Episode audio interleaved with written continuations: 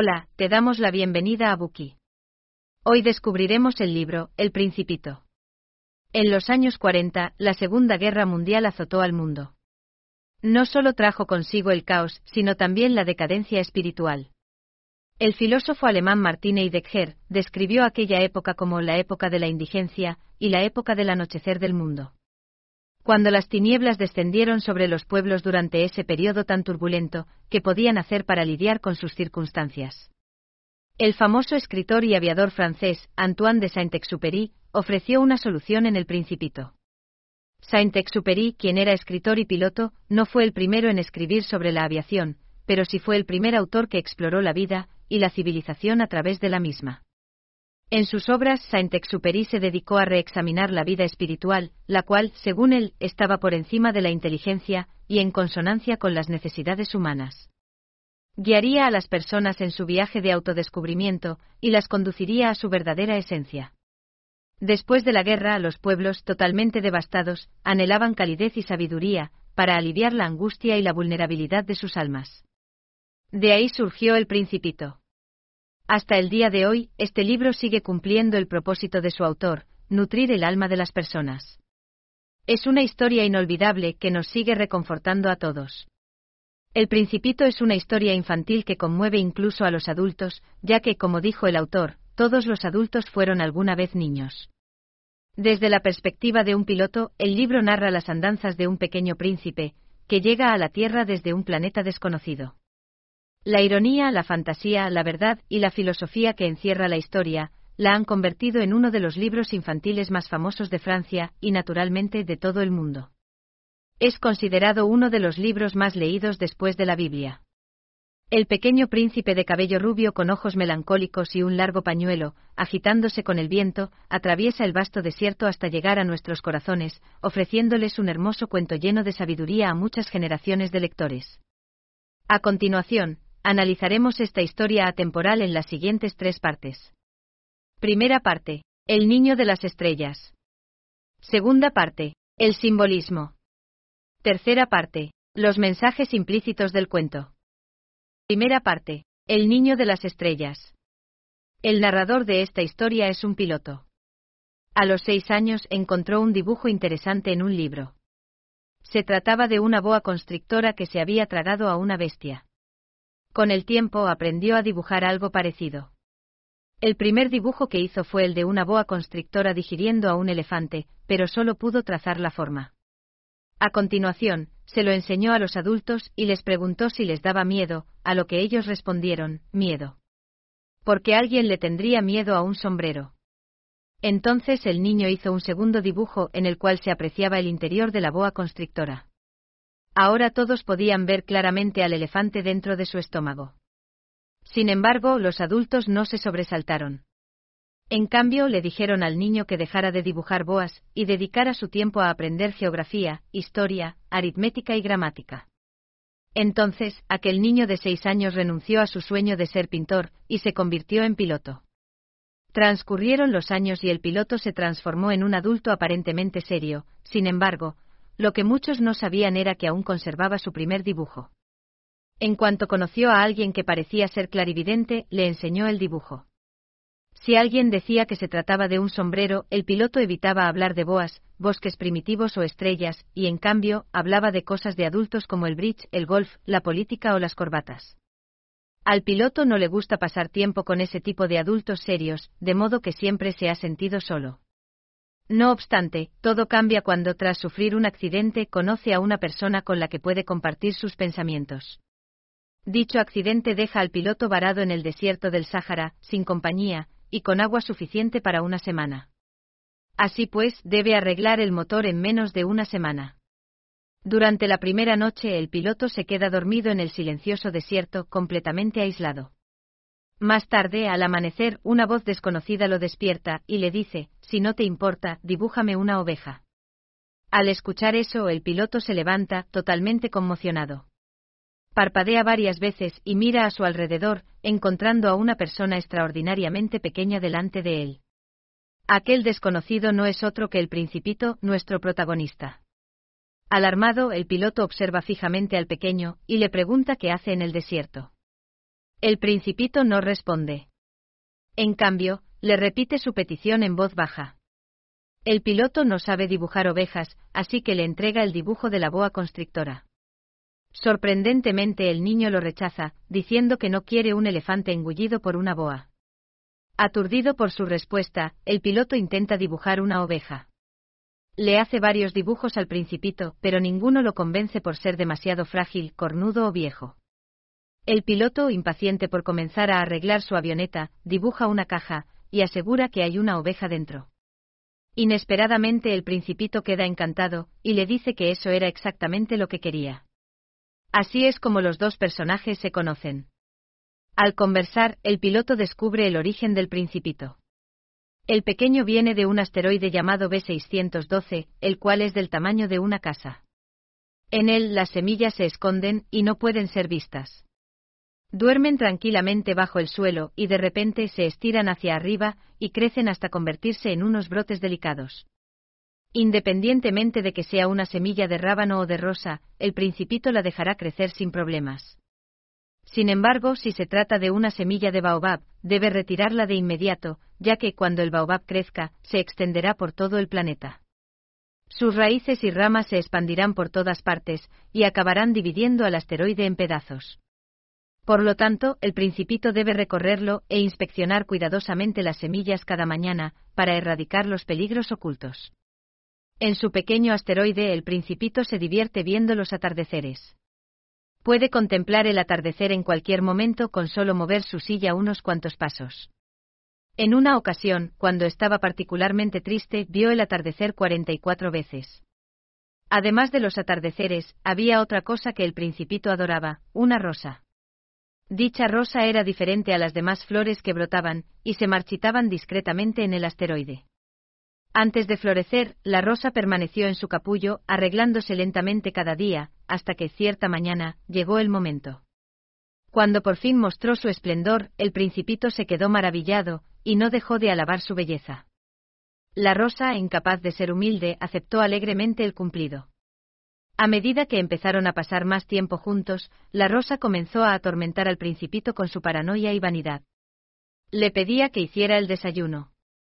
Se quejaba de las corrientes de aire y quería que la protegiera con una pantalla o un globo de cristal, incluso llegando a toser. Exhausto, el Principito se dijo a sí mismo en voz baja: «Esta flor es una criatura muy compleja». A pesar del amor que sentía por la rosa, estaba harto, así que se preparó para abandonar el planeta. El día de su partida, el Principito limpió cuidadosamente los pequeños volcanes del asteroide, arrancando los brotes de baobab y regando la rosa por última vez. Al momento de colocarle el globo de cristal, el Principito estuvo a punto de llorar. Se despidió de la rosa, pero ésta no dijo nada al principio. Poco después rompió el silencio y confesó que ella también adoraba al Principito. Sabía que se había comportado como una tonta, y que no había sido capaz de expresarle su amor de forma adecuada. Admitiendo su culpa, la rosa se disculpó con el Principito y le deseó que fuera feliz. Además, añadió que, a decir verdad, no necesitaba un parabrisas, ya que su resfriado no era tan severo. Mientras hablaba, lo animó a que se fuera, ya que no quería que la viera llorar. Después de todo, era una flor orgullosa. Tras despedirse de la rosa, el Principito comenzó su aventura. Visitó seis asteroides cercanos antes de llegar a la Tierra, específicamente al desierto del Sahara. Cuando comenzó a preguntarse si había aterrizado en el planeta equivocado, vio a una serpiente del color de la luna. La serpiente le comunicó que efectivamente estaba en la Tierra. Asimismo, le dijo que era capaz de mandarlo de vuelta a casa. El Principito rechazó la oferta de la serpiente y siguió caminando. Llegó a un jardín, y se sorprendió al ver que todas las flores eran iguales a su rosa. Después de charlar con ellas, se enteró de que, en efecto, todas esas flores eran rosas. Se sintió devastado, ya que su flor le había asegurado que era la única de su especie en el universo. Con todo, había cinco mil rosas exactamente iguales a ella en aquel jardín. Y mientras el Principito lloraba, apareció un zorro frente a él. Impresionado por la belleza del animal, quiso jugar con él. Sin embargo, el zorro se negó, ya que no había sido domesticado. El niño, muy intrigado, le preguntó qué significaba eso, y el animal le explicó que domesticar algo era crear un vínculo con él. Sin ser domesticado, el zorro solo podía ver al principito como uno de los cien mil niños que hay en el mundo. Del mismo modo, el zorro solo sería uno más de los cien mil zorros con los que podía encontrarse. Sin embargo, si se dejaba domesticar, ambos serían especiales el uno para el otro. Después de explicarle el significado, el zorro recordó lo aburrida que era su vida actual, y entonces el deseo de ser domesticado aumentó. «Si me domesticas», le dijo al principito, «el sol vendrá a iluminar mi vida. Por favor, domestícame». Así pues, el principito obedeció. Al poco tiempo llegó el día en que debían separarse, el zorro se sintió melancólico, y casi lloró. No obstante, no se arrepentía de haber sido domesticado, ya que se sentía inmensamente feliz por haber mantenido aquella relación. A partir de ahora, cada vez que viera el campo de trigo, tan rubio como el cabello del principito, el zorro se sentiría feliz y contento. Antes de separarse, el zorro le contó un secreto: solo con el corazón se puede ver bien, lo esencial es invisible a los ojos. En otras palabras, si bien la rosa del principito podía parecerse a cualquiera de las rosas del jardín, el tiempo que pasó con ella hizo que fuera importante. El zorro le dijo que nunca olvidara la rosa, ya que tenía que responsabilizarse de lo que había domesticado. El principito se repitió las palabras del zorro y siguió caminando. Poco después se encontró con el piloto. Tras escuchar la historia del principito, el piloto se siente profundamente conmovido por su devoción a la rosa. Por otro lado, ya han pasado ocho días desde que el piloto se estrelló en el desierto. Ya no tiene más agua, y aún no ha arreglado su avioneta. En busca de agua, el piloto y el principito vagan sin rumbo por el inmenso desierto. El niño comenta que el desierto es maravilloso porque esconde un pozo en alguna parte. El piloto comprende lo que se oculta tras la misteriosa circulación de la arena. El pozo es un tesoro que hace que el desierto sea fascinante. Eso sí, nadie ha logrado encontrarlo porque nadie lo ha buscado. El piloto se da cuenta de que, tal y como dijo el zorro, lo esencial es invisible ante los ojos. Entusiasmado por la revelación, el piloto sostiene al niño dormido en sus brazos, como un frágil tesoro, continuando su búsqueda. Finalmente, al amanecer, logra encontrar el pozo. Mientras beben del agua, el principito comenta: los hombres del desierto cultivaron cinco mil rosas en un jardín, y a pesar de ello, no encontraron lo que buscaban en él. A decir verdad, podían haber encontrado lo que querían en un solo tallo de rosa, o en un poco de agua. Sin embargo, lo buscaron usando únicamente sus ojos. Las cosas importantes se buscan con el corazón. El piloto está de acuerdo y asiente. A petición del principito, el piloto dibuja un bozal para su oveja, de modo que no pueda hacerle daño a su rosa. Entonces el pequeño le confiesa que ha pasado un año desde que llegó a la Tierra, y que están cerca del lugar donde aterrizó. El piloto siente una repentina punzada de dolor, y sospecha que aquel encuentro no fue casual. El principito se dispone a volver a casa. Se dirige al lugar donde aterrizó por primera vez. El piloto le pregunta al niño sobre este plan, y éste lo admite sin decir una palabra. A continuación, le pide al piloto que regrese a arreglar el motor de su avioneta. El principito lo esperará allí mañana por la tarde. A la noche siguiente, cuando el piloto regresa, ve al principito sentado en un muro con las piernas colgando en el aire, y hablando con alguien. El piloto da unos pasos, y se da cuenta de que el niño está hablando con una serpiente amarilla y mortal. Lo escucha decir: ahora vete. Quiero bajarme de este muro. El piloto saca su revólver, y se acerca corriendo. Al sentir su presencia, la serpiente se desliza por la arena rápidamente, y desaparece entre las rocas. El piloto se lanza hacia el muro, y atrapa al principito en sus brazos justo a tiempo. Escucha los latidos del niño, y advierte que suenan como los de un pájaro moribundo abatido con un rifle. Lo primero que hace el principito es felicitarlo por haber arreglado el motor, para luego revelarle que él también está a punto de volver a casa.